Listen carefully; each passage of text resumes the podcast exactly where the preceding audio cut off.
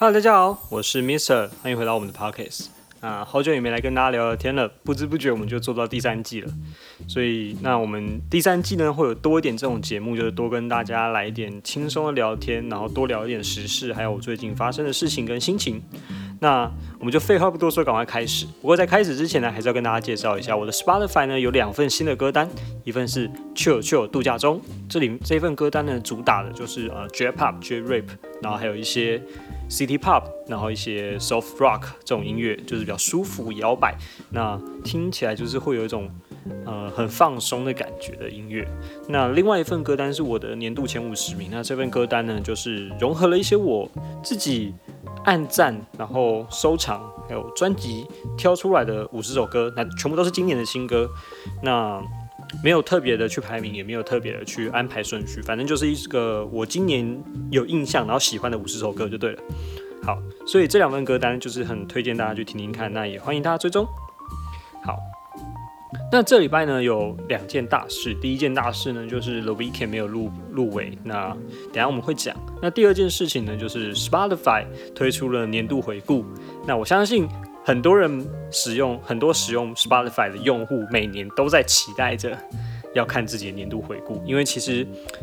我们常常会说我们自己喜欢什么，但是最后出来的结果可能跟我们自己的想象不一样，或者是跟我们自己以为我们自己在听的东西不一样。像是呢，我看到我自己是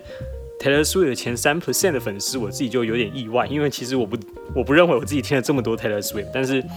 结果告诉我听了很多 Taylor Swift， 所以我超级意外的。那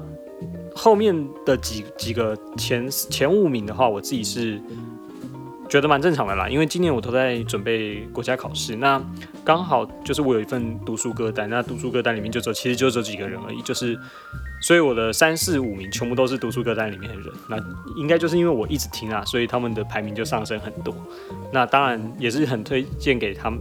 很大家这3位，就是第1位就是 Bruno Major， 那第2位呢是 Black Mills， 那第3位就是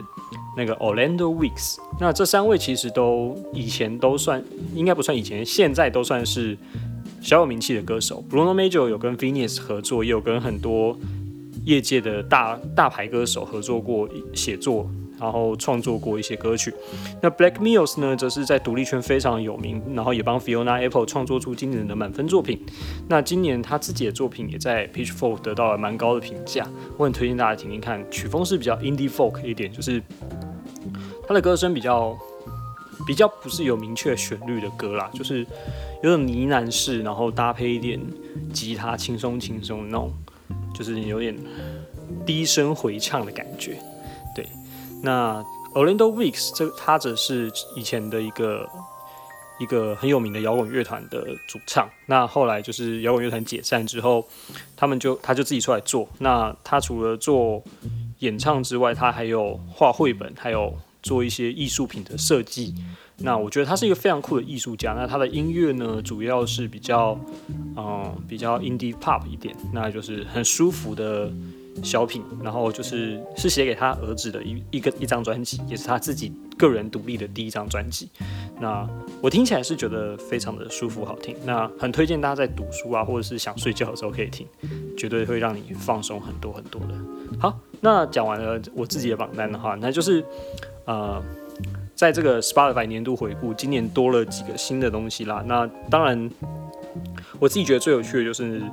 它有一个遗珠金曲歌单。这个遗珠金曲歌单就是它会用它的演算法来算出你喜欢的歌，然后再用这个歌来帮你挑出你可能会喜欢，但在今年发行你没有听过的歌。我自己听了一下那份歌单，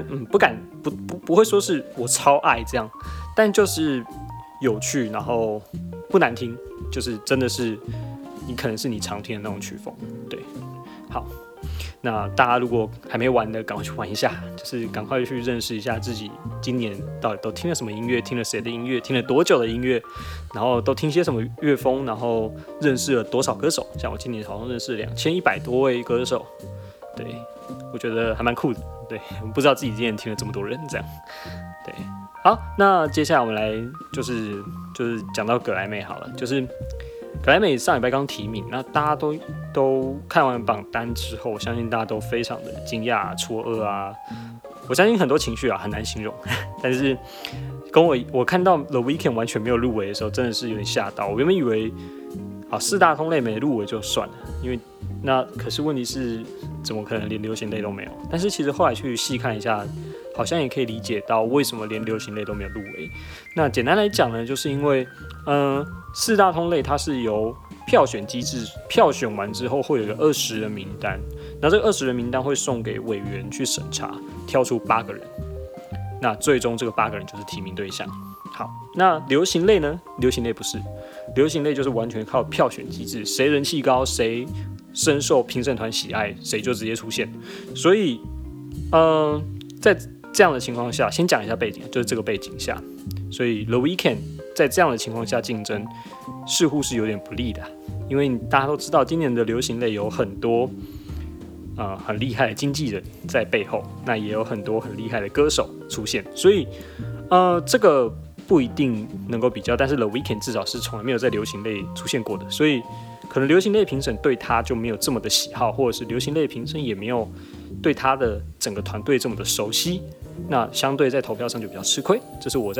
认为在流行类的问题。那为什么 The Weeknd 会参加流行类？有一方的说法是 The Weeknd 自己想要参加流行类，另一方的说法呢是格莱美说的，就是说他们在审查的时候把 The Weeknd 从 R&B 类移到了流行类，因为他们认为 The Weeknd 做的东西不是 R&B， 所以决定让他去参加流行类。那在这样种种的因素之下呢，他原本擅长的 R&B 类，也是原本评审比较喜欢他口味的那一群人，就没有听到他的作品，他就到了流行类接受流行类的审查，所以流行类没过。那通类为什么没过？其实主席自己说他很意外啦。那当然有些人就是说，是不是有他因为得罪格莱美而通类被拔掉？那什么叫得罪格莱美呢？就是有人说呢 ，The Weeknd 他想要同时参加超级杯的半场表演跟格莱美表演，但是格莱美单方面希望 The Weeknd 参加他们自己的表演就好，但是 The Weeknd 他们那方不同意，他们想要两边都参与，所以他们很坚持一定要两边都参与，所以格莱美他们就生气了，那就把他就说好，我让你参与，但是我要把你的奖项全部拔掉，不给你任何提名。那我自己是觉得这个怎么听都很不合理啊，因为格莱美说他们在10月多就已经提完名了，那我提完名之后，结果11月宣布 The Weeknd 要去超级杯的时候，就决定要把它拔掉，这超不合理的。而且格莱美是在超级杯的前一周，那到底为什么格莱美要去限制 The Weeknd 在超级杯的表演？有人是说是因为准备表演上的顺序，或者是准备表演的心力。那有人是说是因为商业纠纷。可是问题是，我觉得说两个都是由同一个电视台转播，其实电视台应该很开心啊，因为同一个表演应该可以带来同样巨大的商业利益。而且说真的，准备心力只要歌手说可以就可以吧，歌手本身才能够评估自己的准备量跟自己的表演和自己的程度来决定。所以我单纯认为通类可能只是真的没有被列入名单。那至于为什么没有被列入名单，我自己看完之后，我觉得今年的格莱美，因为在去年那一连串的丑闻风波之后，今年的格莱美其实他们他们的名单有一个社会议题感，就是他们会想要去朝向一个社会议题的走向，那同时也提名一些比较以往比较不会出现的类别，或者是以往比较少被注意到的小众的一些歌手或专辑，例如 Jacob Collier。 Jacob 他是一个非常好的艺术家，这大家都不会否认。可是问题是，他的那种音乐并不是一个在主流业界会出现的，所以我认为格莱美他们在这一次的名单里面，想要展现出他们的自己的品味，就像很多奖项是有自己的品味的，像 Pitchfork 他们可能会自己有自己的品味，像一些 AMA 他们的品味就是人民的品味嘛，就是有些是用投票投出来的。所以我认为格莱美他们想要做一个形塑吗？形塑自己的形象，形塑自己的品味，在这样的改革之中，但是这个改革却又忽略了商业上的典范，所以让很多观众会去质疑说，你们明明是一个商业奖项，可是你们却没有让今年最红的一个商业的专辑单曲入围，那显得很矛盾嘛，就是要独立又不独立，要商业又不商业，整个就是四不像嘛，所以大家才会对今年的歌单产生这么大的不是歌单啊，是今年的提名产生了这么大的疑惑跟这么大的困扰吧，就是大家会觉得，哎，怎么他没提，他又是遗珠啊，怎么提了这个，怎么提了那个？不是要说被提名的不好，其实提名的很多歌手都很厉害，只是要说，的确很多遗珠出现，那也很多人非常的可惜，在今年有很好的商业表现，却没有获得格莱美的认可。那我自己的结论呢是，在没有查到真的有所谓的不法行事之前呢，我认为我宁愿相信格莱美是维持一个正统性的。但是当然，就像 Drake 说的，如果这个奖项自己的定位不明，或者是对于无法认同给予一个跟社会的音乐品味走向相同的话，那其实格莱美的存在意义就变得很小。那大家或许可以准备办一个新的奖也说不定，因为这个奖没有办法去凸显出任何东西，他们没办法凸显出自己的品味，但是也没办法凸显出商业上的价值。所以我认为格莱美的未来呢，其实还有很长的路要走，他们还有很大的改变要做，他们必须得先形塑出自己的改变，形塑出自己的品味，形塑出自己想要的样子，然后告诉他们的听众，他们想要的是一个什么样的音乐奖项，想要的是一个做成什么样的氛围感。对，我认为这是格莱美最需要做的，就是先让大家知道他们是想要往什么方向走。那再来呢，就是要告诉大家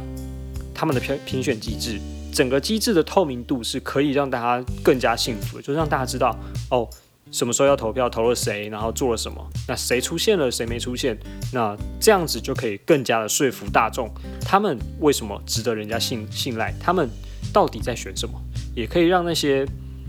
让一些人比较不会因为这样子而感到难过、感到失望、感到觉得不被尊重等等。所以呢，我认为